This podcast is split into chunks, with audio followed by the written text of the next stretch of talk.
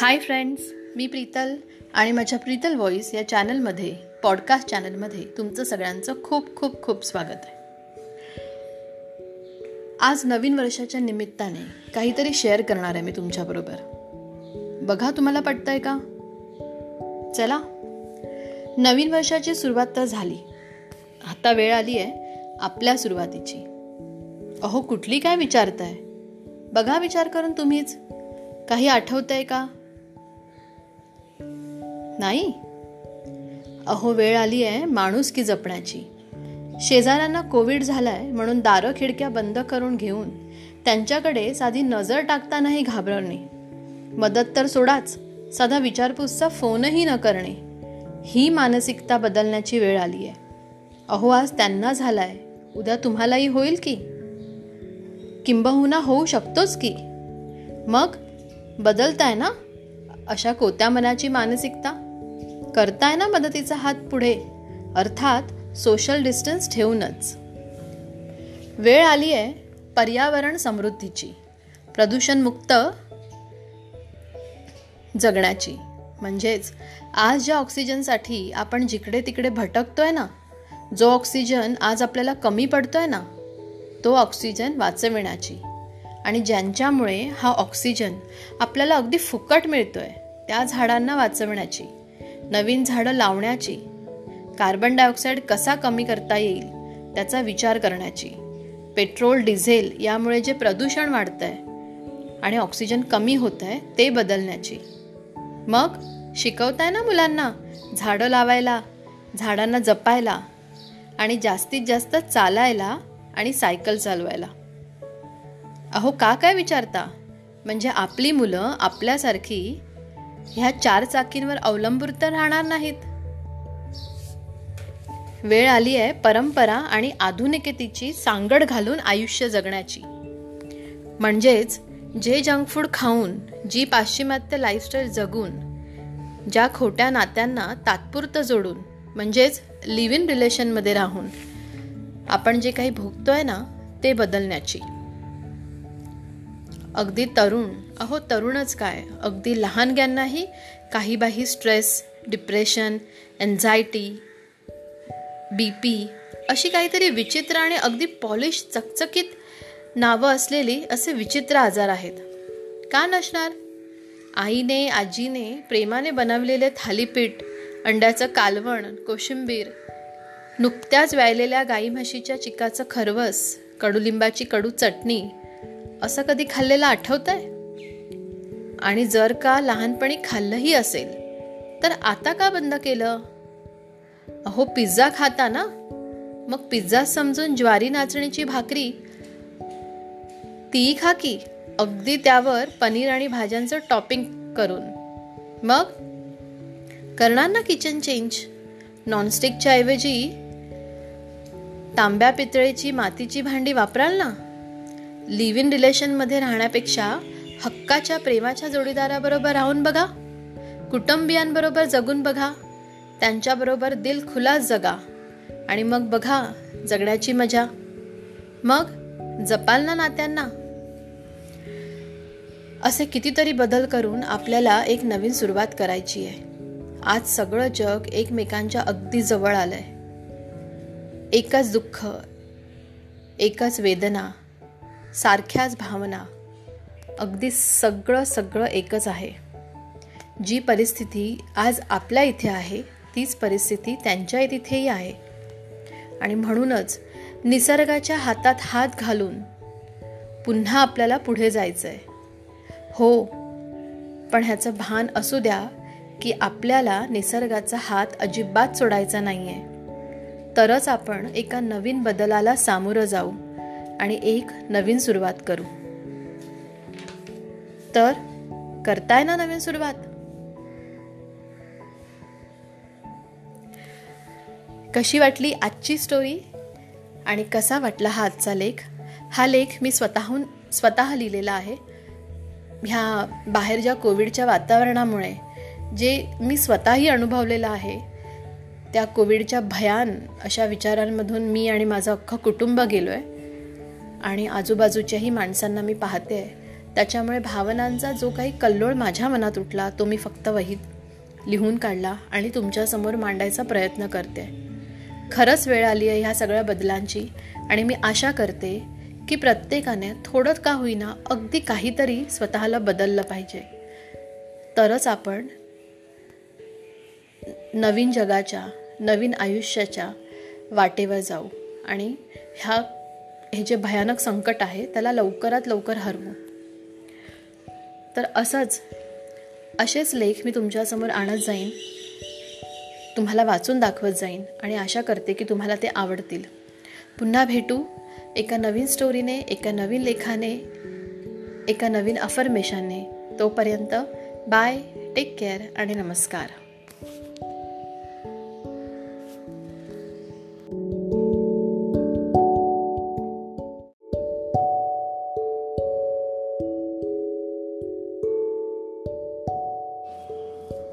Hi friends मी प्रीतल आणि माझ्या Preetal voice या चॅनलमध्ये तुमचं सगळ्यांचं खूप खूप स्वागत आहे. श्यामच्या या पुस्तकातील आपण श्यामच्या सगळ्या गोष्टी ऐकणार आहोत. तर आज श्यामने त्याच्या मित्रांना त्याच्या सवंगडांना सांगितलेली रात्र पहिली ही गोष्ट मी सांगते. प्रत्येक रात्री तो त्याच्या मित्रांना काही ना काही गोष्टी आपल्या आईबद्दल सांगायचा. तर आजची रात्र पहिली आहे सावित्री व्रत. आश्रमातील प्रार्थना झाली. सारे सोबती सभोवती मंडलाकार बसले होते. श्यामच्या मुखचंद्राकडे सर्वांचे डोळे लागले होते. गावात सर्वत्र शांतता होती. आकाशात शांतता होती. काही बैलांच्या गळ्यातील घंटांचा गोड आवाज दुरून ऐकू येत होता. वारा मात्र स्वस्त नव्हता. तो त्रिभुवन मंदिराला सारखा प्रदक्षिणा घालीत होता. आपली अखंड प्रार्थना गुणगुणत होता. श्यामने सुरुवात केली. तसे माझ्या आईचे माहेर फार श्रीमंत नव्हते तरी सुखी होते. माहेरी खाण्यापिण्याची ददात नव्हती. माझ्या आईचे माहेर गावातच होते. माझ्या आईचे वडील फार कर्मठ व धर्मनिष्ठ होते. ती सर्व भावंडात मोठी होती. तिच्यावर तिच्या आईवडिलांचे फार प्रेम होते. तिला माहेरी कोणी आवडी म्हणत कोणी बयो म्हणत आवडी खरेच लहानपणापासून ती सर्वांना खूप आवडत असे. बयो खरंच ती अख्ख्या जगाची बय होती आई होती. माहेरची गडी माणसे कांडपिणी पुढे मोठीपणीही जेव्हा माझ्या आईला बयो म्हणून हाक मारीत तेव्हा ती हाक किती गोड वाटे म्हणून सांगू? ती हाक मारण्यात असलेला जिव्हाळा हृदयालाच कळे. माझ्या आईला दोन भ भाऊ व एक बहीण होती. माझ्या आईची आई अत्यंत नियमित व दक्ष होती. तिच्या घरातील भांडी आरशाप्रमाणे स्वच्छ असत. माझ्या आईचं लग्न ना लहानपणीच झाले होते. सासर खूप श्रीमंत. सासरची मंडळी गावात सरदार म्हणून मानली जात. निदान ते तरी स्वतःला तसं समजत. आईच्या अंगावर सोन्या मोत्याचे दागिने होते. पोत पेट्या सरीवाकी गोठतोडे सारे काही होते. भरल्या घरात भरल्या गोकुळात ती पडली होती. तिचं सासरचं नाव यशोदा ठेवण्यात आलं. सासरी ती लहानाची मोठी होत होती. कशाला तोटा नव्हता. चांगले ल्यायला चांगले खायला होते. एकत्र घरात कामही भरपूर होते.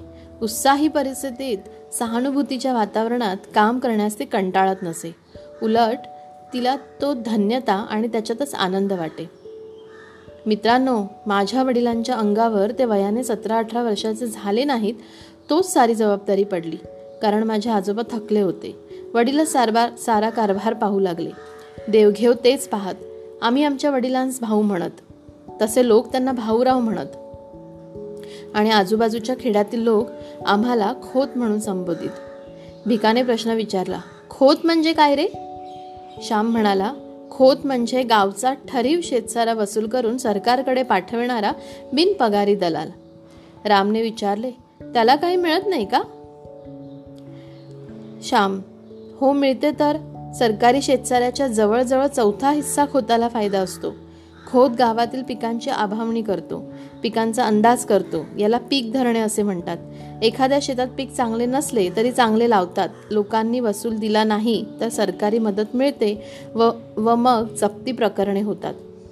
ठरल्यावेळी खोताने शेतसाऱ्याचे हप्ते वसूल आला नसला तरी पदरचेच पैसे देऊन भरलेच पाहिजेत. आम्ही वडवली गावाचे खोत होतो. त्या वडवली गावात आमची खूप मोठी बाग होती. धोधो पाणी वाहत असे. दांड बांधून दुरून पाणी आणले होते. ते उंचावरून पडत असे. बागेत केळी पोफळी अननस लावलेले होते. निरा निरनिराळ्या जातीची फणसाची झाडे होती. तुम्ही कोकणात जेव्हा याल ना तेव्हा सारे प्रकार तुम्हास मी दाखवेन. ती बाग म्हणजे आमचे वैभव. आमचे भाग्य असे म्हणत.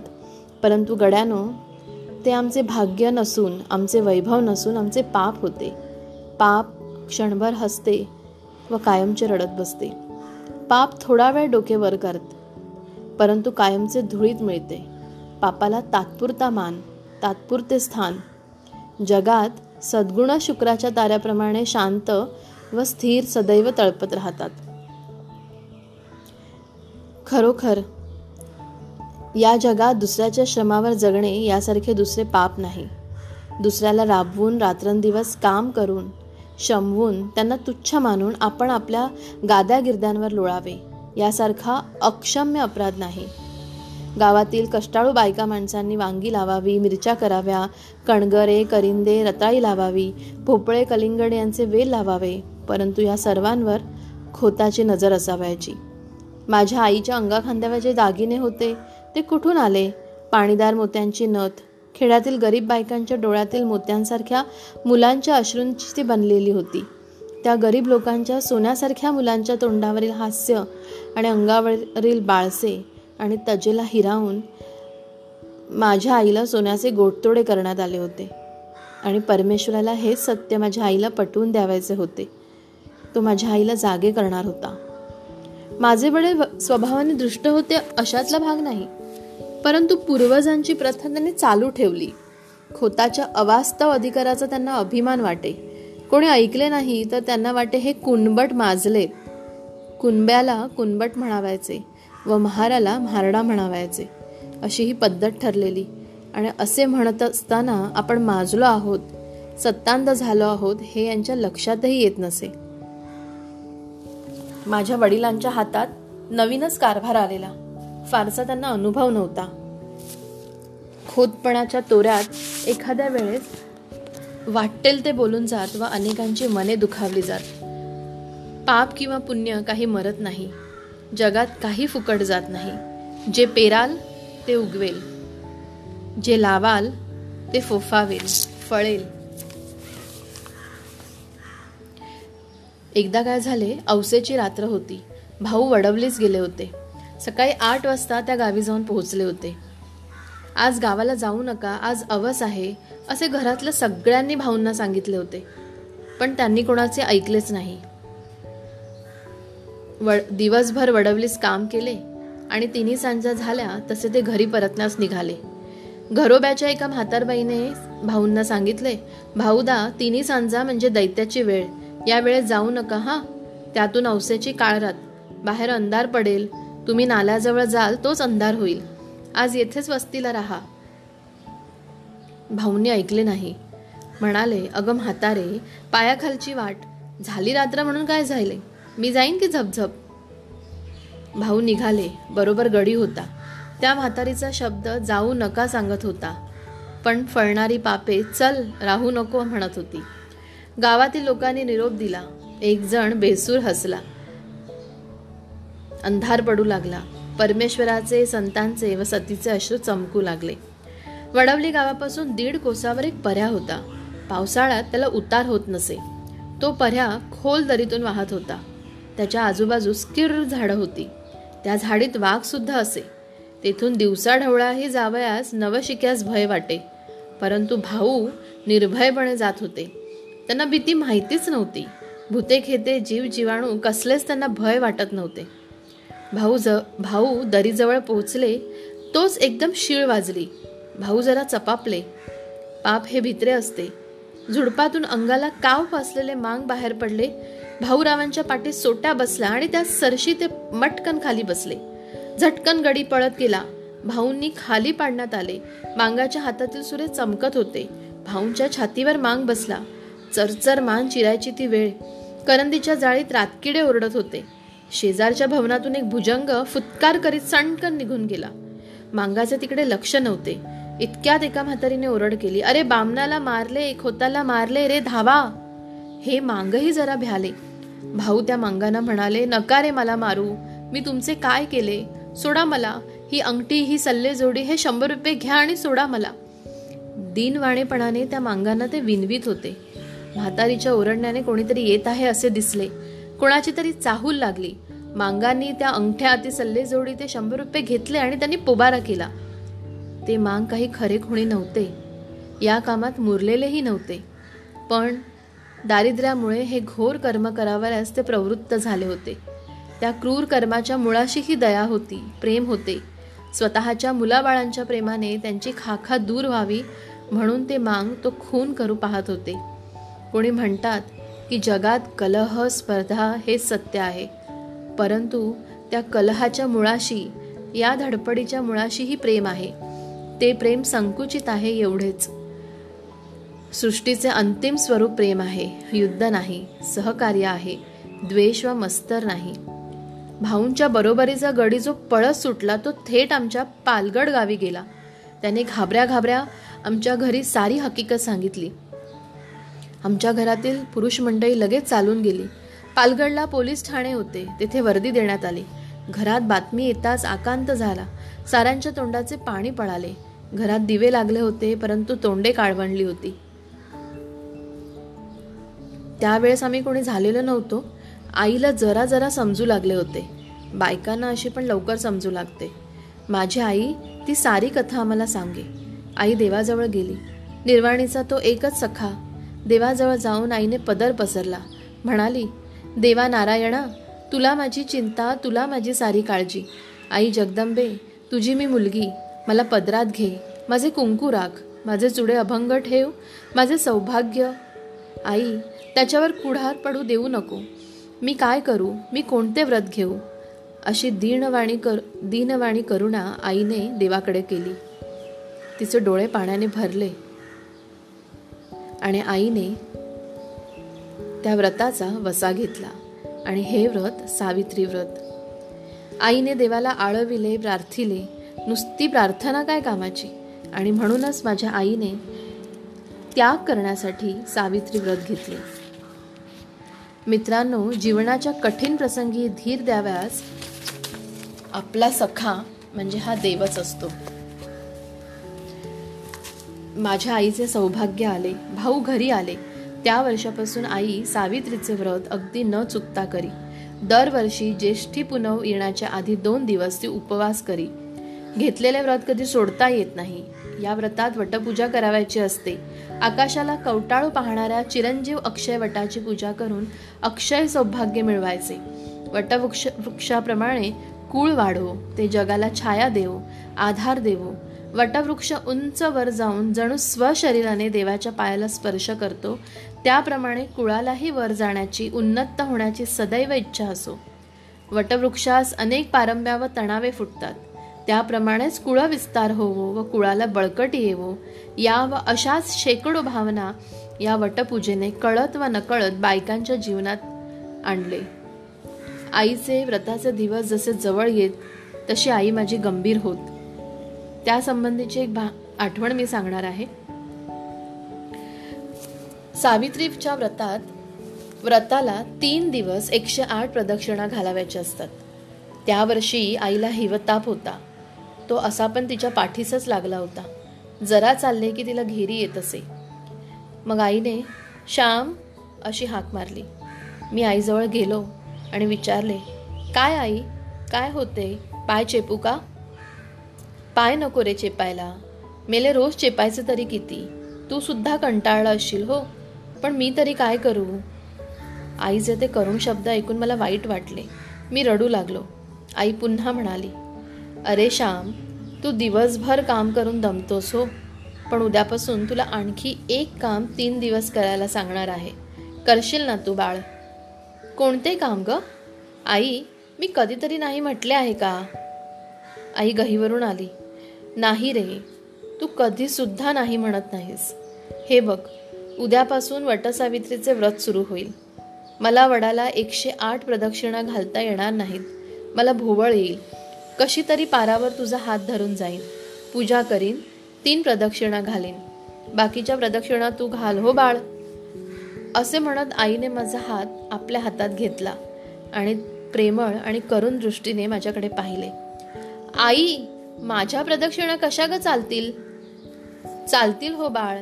देवाला डोळे आहेत. देव काही मेला नाही. त्याला सारे समजते कळते. तू म्हणजे मीच नाही का? अरे तू माझ्या पोटचा गोळा. माझाच जणू भाग. माझेच तू रूप. तू प्रदक्षिणा घालशील. त्या माझ्याच होतील. मी दुबळी आजारी आहे हे देवाला माहिती आहे. पण बायका मला हसतील ना? मी नाही जाणार वडावर. शाळेत जाणारी मुले मला बघतील आणि शाळेत अहरे बायको असे म्हणून माझी फजिती करतील. मला लाज वाटते मी नाही जाणार शिवाय शाळा बुडेल मास्तरही ओरडतील. अशा अनेक सबबी मी सांगू लागलो. आईची म्लान मुद्रा खिन्न झाली. ती म्हणाली श्याम आईचे काम कराव्यास कसलीले राज? हे देवाचे काम. ते करीत असतं तुला कोणी हसले तर तेच वेळे ठरतील. देवाचे काम कराव्यास लाजू नये. पाप कराव्यास माणसाने लाजावे. श्याम त्या दिवशी चुलीमागचा खोबऱ्याचा तुकडा घेऊन तू खाल्लास. मी बघितले पण बोलले नाही. जाऊ दे मुलाची जात आहे. परंतु त्यावेळेस तुला लाज नाही का रे वाटली? आणि आत्ता देवाचे काम कराव्यास तुला लाज वाटते. का रे? मग तो भक्तिविजय कशाला वाचतोस? तो पांडव प्रताप कशाला वाचतोस? तुझा आवडतं श्रीकृष्ण घोडे हाकी धर्माघरची उष्टी काढी काम करावयास प्रदक्षिणा घालाव्यास तुला लाज वाटते का? नसलास जाणार तर नको जाऊस. मी जाईन हो. येऊन जाऊन काय होईल? मी भोवळ येऊन पडेन. मरेन तर सुटेन एकदाची. देवाजवळ तरी जाईन. परंतु श्याम तुमच्यासाठीच जगते रे असे म्हणून आईने डोळ्याला पदर लावला. आईचे ते शब्द माझ्या खोलवर मनात गेले. माझे हृदय विरघळले. पाझरले. देवाचे काम कराव्यास लाजू नको. पाप करण्याची लाज धर हे थोर शब्द. आजही ते शब्द मला आठवत आहेत. आजकाल या शब्दांची किती जरुरी आहे? मी आईच्या पाया पडलो व म्हटले आई जाईन हो मी. कोणी मला हसो कोणी काही म्हणो मी जाईन. पुंडलिक आईबापाची सेवा करून मोठा झाला. देवाला बांधून आणता झाला. तुझे काम करून मला तुझा व देवाचा लाडका होऊ दे. शाळेत मास्तर रागवले तरी चालेल. त्यांनी मारले तरी चालेल. पण आई तुझा तुला मात्र माझा राग येता कामा नये. तुला वाईट वाटले का? तुला माझा राग आला का? असे केविलवाणे मी विचारले. नाही ओ बाळ मी कशी रागवेन तुझ्यावर? मला तुझ्यावर रागवता येत नाही हो श्याम आई म्हणाली. गड्यांनो मी घरी असलो व वटसावित्री जर झाली असती तर वडाला प्रदक्षिणा घालण्यास मी नेहमी जात असे. माझ्या आईचे त्या दिवशीचे शब्द मी कधीच विसरणार नाही. पाप करताना लाज वाटू दे. चांगले काम करताना लाज नको. तर अशी होती ही पहिली रात्र श्यामच्या आईच्या गोष्टीची. तर ही गोष्ट तुम्हाला कशी वाटली? जर तुम्हाला ही गोष्ट आवडली असेल तर मला क्लॅप करवा किंवा मला व्हॉइस मेसेजही कळ करून तुम्ही कळवू शकता. पुन्हा भेटू आपण अशाच श्यामच्या आईच्या बेचाळीस रात्रीपैकी अजून एखादी रात्र ऐकावयास. जर तुम्हाला या सगळ्याच रात्री ऐकायच्या असतील तर माझं यूट्यूब चॅनल प्रितल फ्लॉग्स इकडे तुम्ही मला कमेंटद्वारे सांगू शकता. पुन्हा भेटू श्यामच्या आईच्या एका नवीन रात्रीसह. तोपर्यंत बाय टेक केअर आणि नमस्कार.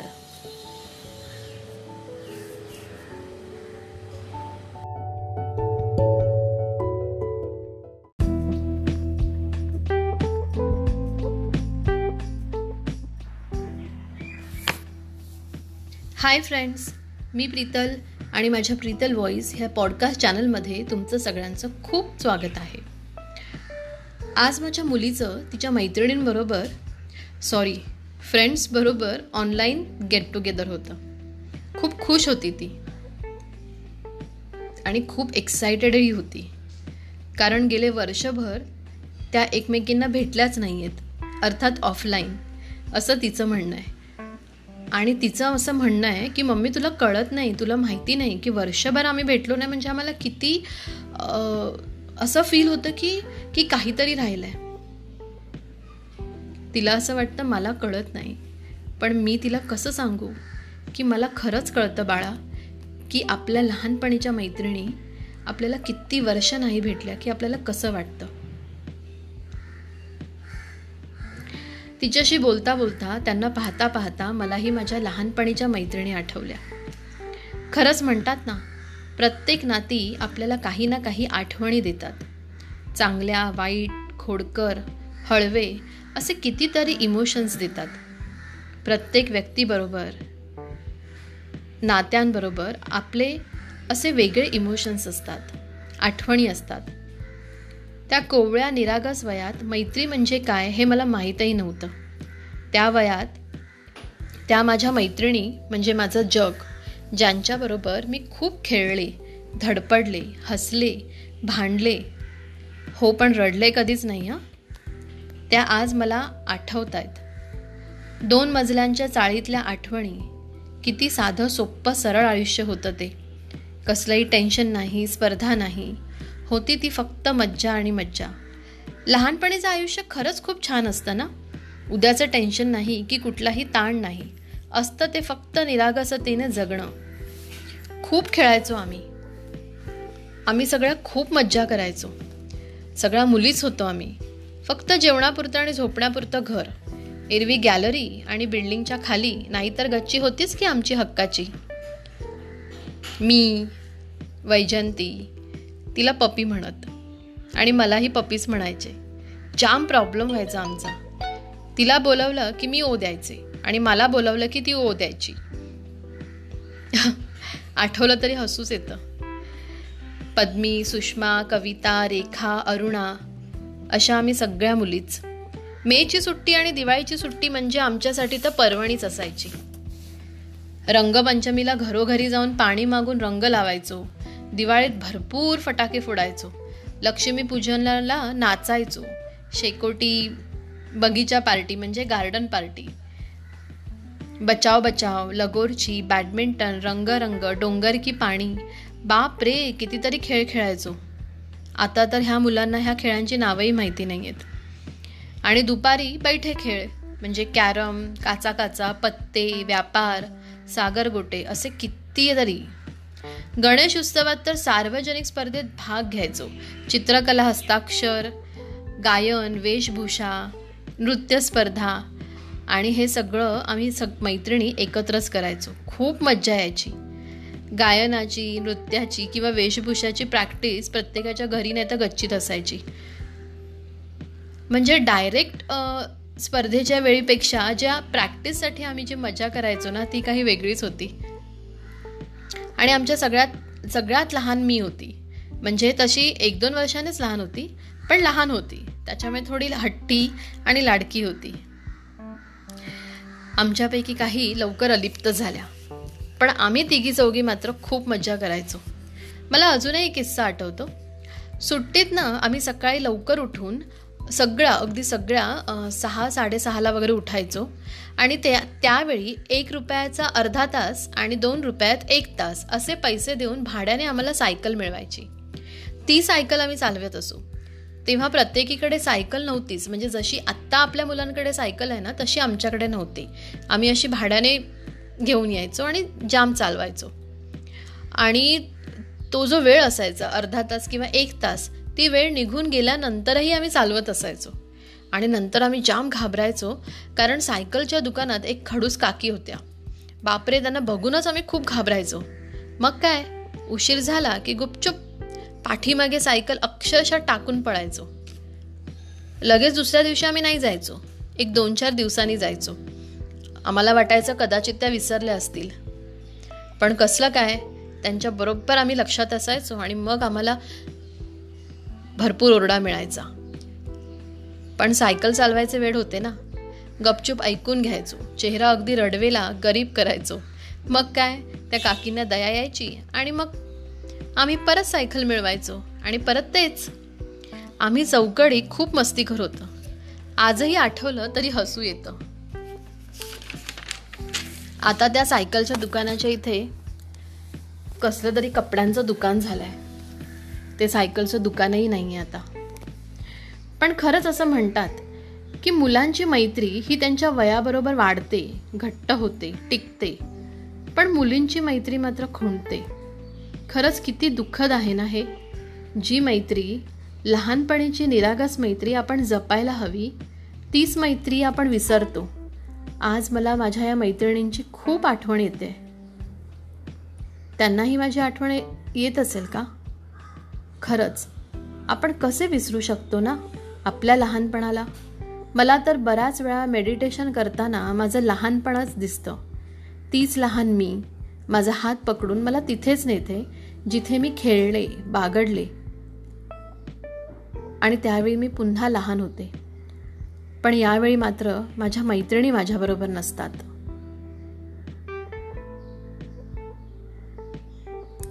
कसा वाटला हा लेख? मला नक्की सांगा. आणि माझ्या असेच माझे लेख माझ्या गोष्टी मी वाचलेल्या गोष्टी मी ऐकलेल्या गोष्टी काही अफर्मेशन मी खूप छान छान असं इथे म्हटलं आहे आणि ते ऐकण्यासाठी तुम्हाला अँकर स्पॉटीफाय किंवा ॲपल पॉडकास्ट हे डाउनलोड करावे लागेल आणि तिथे प्रीतल्स व्हॉईस हे चॅनल शोधून तुम्ही हे ऐकू शकता. हा लेख तुम्हाला कसा वाटला हे मला तुम्ही नक्की कळवा.